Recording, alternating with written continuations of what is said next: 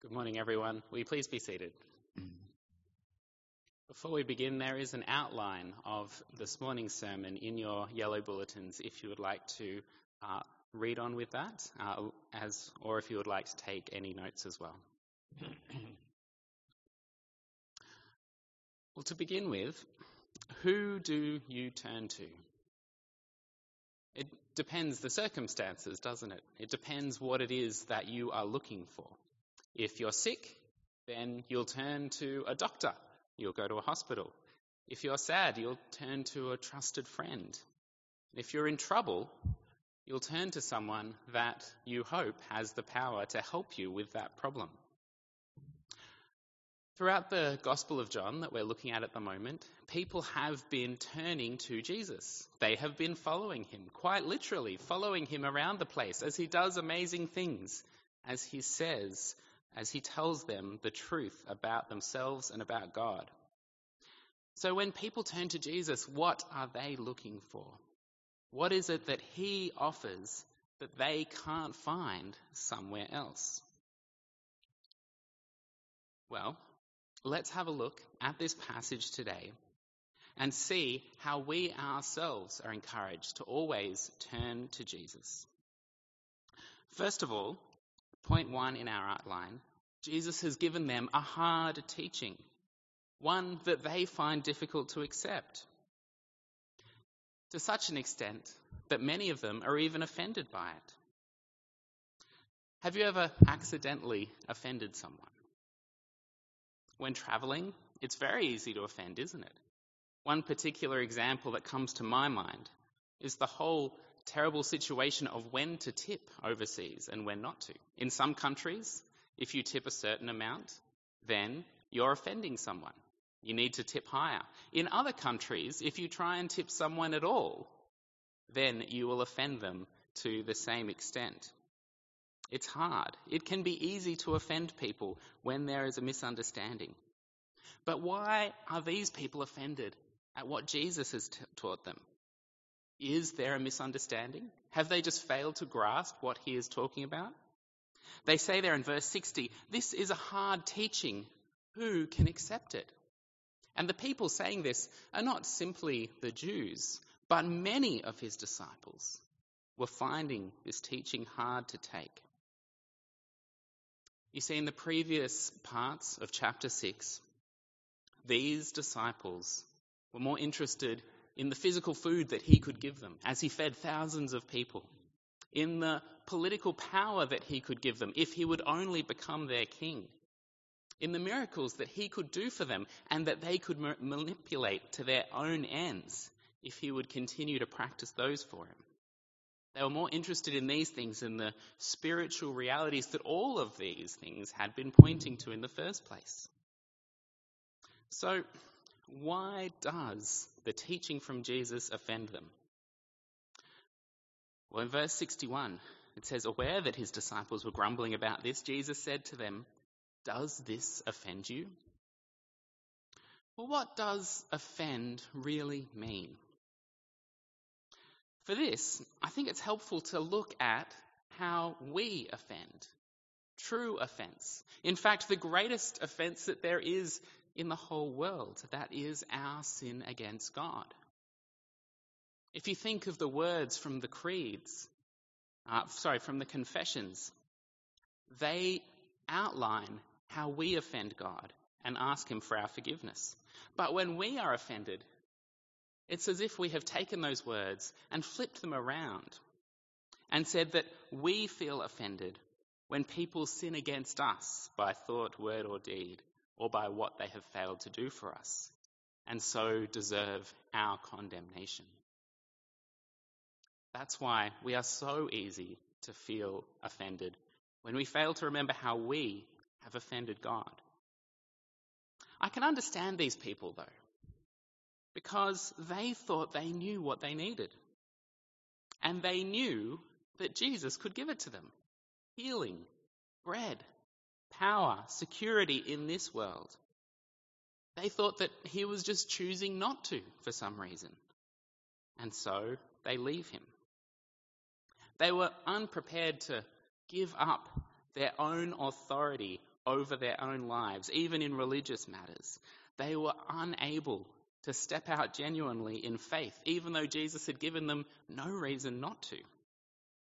They were also particularly offended when Jesus claimed to be greater than Moses, uniquely sent from God, authorized to give life.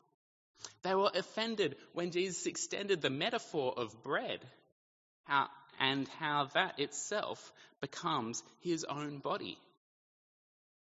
They were offended when Jesus talked about how they needed to eat his flesh and drink his blood, showing the depth of the connection and how much they needed to rely on him and not themselves. They had many reasons to be offended, but the greatest offense, well, that was still to come. In verse 62, Jesus says, Then what if you see the Son of Man ascend to where he was before? You see, if these disciples find Jesus' claims and authority and even what language he uses offensive here, then what about when they see him ascend to the cross? Jesus is telling them so much about himself here, but it's something that will offend so many. The moment of Jesus' greatest degradation and shame is actually the moment of his glorification. And so, how the people respond to this truth, well, it determines their destiny. Jesus shows them that it's not just about being particularly smart or understanding deep things. It's about allowing God's Spirit to work in them. He says, The Spirit gives life, but the flesh counts for nothing. This is the same Spirit that has been working through the Old Testament that they seem to know so well, and the same Spirit that would be given to his disciples at Pentecost to lead them and point them always to the truth. And they need this because, coming to our second point in the outline, belief is not automatic. I'm sure you've had experiences where you felt frustrated that you can't make someone believe you. If you tell someone that a certain action is perfectly safe because you've done it yourself a thousand times, convincing someone else who feels anxious about it can be a hard thing. I, for one, have no desire at all to go bungee jumping, even though I've been told that it is very, very safe. I understand that. I know that. And yet I still don't want to do it. I've even read that you are 18 times more likely to die every time you go in a car than if you go bungee jumping. So why do we still go in a car? Well, we're used to it, aren't we? We know it. I understand those statistics. I understand the logic, but I'm still not going to do it. And I, I think that's probably the same for most of the people here as well. Belief is not automatic.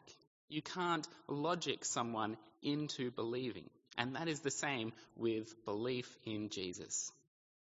In fact, Jesus already knew who really believed. He knows that there were some of them there who didn't believe. He'd known from the beginning, as it says in verse 64, those who didn't believe and those who would betray him. If they don't combine this message that they have been given with true faith, it's of no value to them.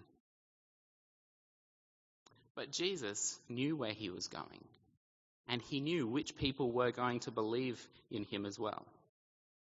And so, belief starts with God. Now, this is something that we're taught there in verse 65 and that Jesus has taught them in previous verses as well. He says in verse 65, This is why I told you that no one can come to me unless the Father has enabled them. This is called, in Christian circles, the, the doctrine of election. That God is the one who chooses which people he enables to come to him. This is something that at first glance can seem unfair to us. How does God choose? Why not everyone? But I think it should also be humbling. Because when we are tempted to call God unfair, we're not recognizing the fact that we deserve nothing from Him, that our own sinfulness divides us from God in a way that we ourselves can never overcome. What we need to realize is just how far we are from God. Without His help, it's not as though we're people who are desperately seeking Him and need Him to come and rescue us. We are people who are running in the opposite direction and need Him to work in our hearts to turn us around. So it's humbling, but it also leaves no room for pride. Those disciples who, tra- who stayed, they have no reason to be prideful of their decisions. As Jesus says in verse 65, no one can come to me unless the Father has enabled them. Jesus knew then that he would be rejected by many. He knew that it was his Father who enables people to come to him in faith and believe him. And so in verse 66, many of his disciples from this time turned back and no longer followed him. He'd done nothing to remove the offence that they found in all his words. He hadn't tried to paper over the offence or to cajole them into staying with him just a little bit longer. He wasn't going to pander to what they wanted him to say. What they wanted, he wasn't about to give them. And what he was offering to them, well, they were not ready to receive it. And so, for those who remained, they have two options, as we see from point three in our outline to stay or to go.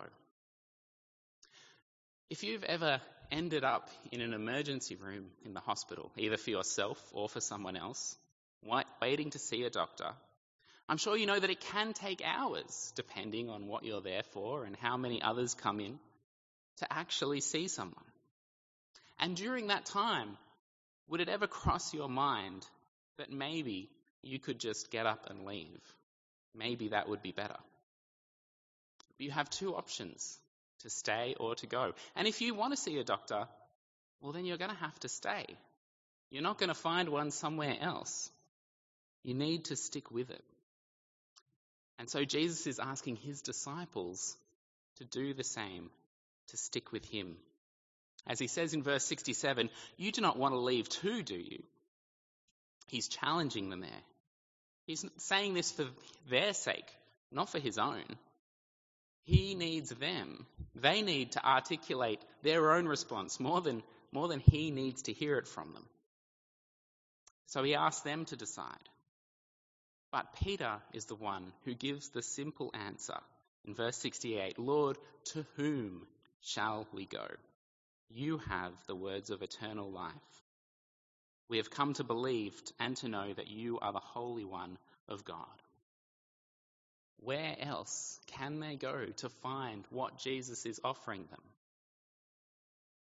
Not just eternal life once this life is over, but eternal life starting now life knowing Him, life in His family, as God's children, with Him as our Lord and brother. He's not just offering them a get out of hell free card, He is offering them eternal life, something that they have sought, and something that they know they need more than any amount of bread or miracles or healing or political authority in this world. To whom else can they go to find this? There's no one else that is offering it, no one else who has before or since. And so they decide to stick with him wherever he's going. And Jesus, as we see, he knows where he is going. Jesus replied in verse 70, Have I not chosen you, the twelve? yet one of you is a devil. And John makes it explicit to us that he is talking about Judas Iscariot, one of the twelve disciples who would later betray him. John doesn't seem to mind uh, telling us one of the great twists of the gospel story right here and now. Because he's not just trying to tell a story to entertain people, He's telling them the truth about Jesus so that it can inspire them and also warn them. Because Judas's act of betrayal, it's born in these words when Jesus reveals who he is and where he's going. But he was still chosen by Jesus. He was one of Jesus' co workers for three years before his betrayal. He chose him as much as he chose the rest of the twelve. And he wasn't chosen simply so he could play the role of the betrayer. Something happened in him. Some despair engulfed him. Some cynicism set into his heart. And so he decided to stand against the one he followed and the one that he believed in, and not to stick with him. Perhaps he thought that things had been better before. That the more that he was learning about Jesus, the less that he liked. That maybe the movement that Jesus had started would be better off without him. He, like the others who left Jesus, had taken offense at what he was telling them. But for us today, as much as it is for them, offense is always a choice we can decide whether someone offends us or not. It's up to us. Sometimes we can even secretly take pleasure in being offended. How twisted is that? But it's empowering. It can allow us to feel self righteous. But we need to be slow to take offense. And I know that I'm much less likely to be offended when I remember how much I have offended God.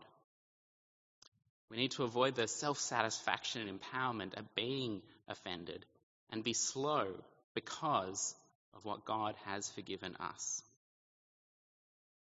And so the gospel is just as offensive today as it was to those people who were with Jesus. Jesus didn't give them what they wanted, and so they walked away. The gospel has always and will always have something that people can take offense to. So why is it? Why does it? Um, why does it offend people? Why does it send them away?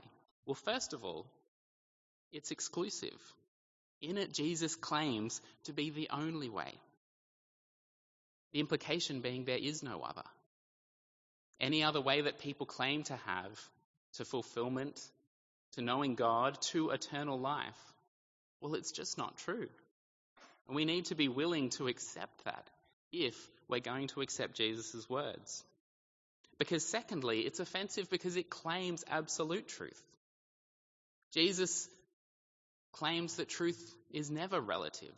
You have your truth and I have mine. He says that He is the truth. He is bringing truth to the world.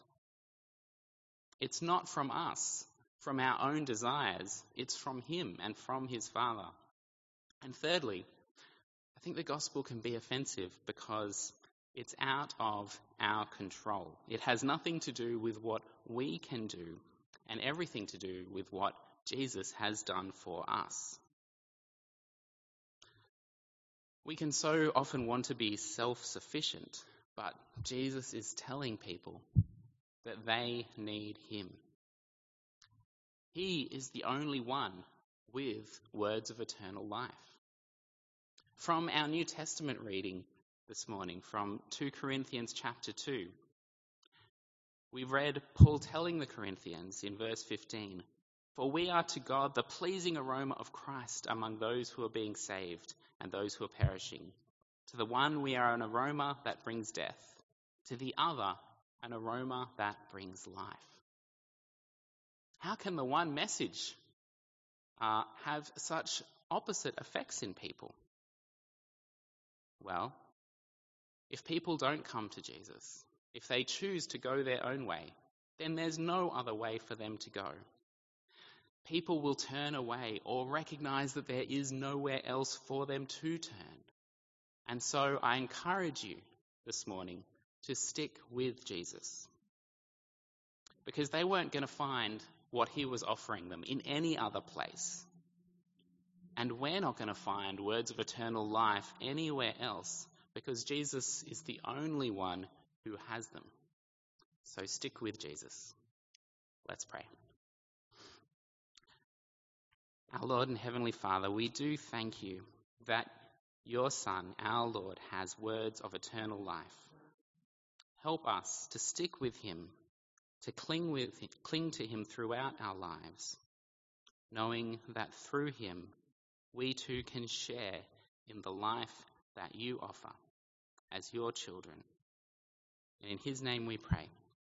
Amen.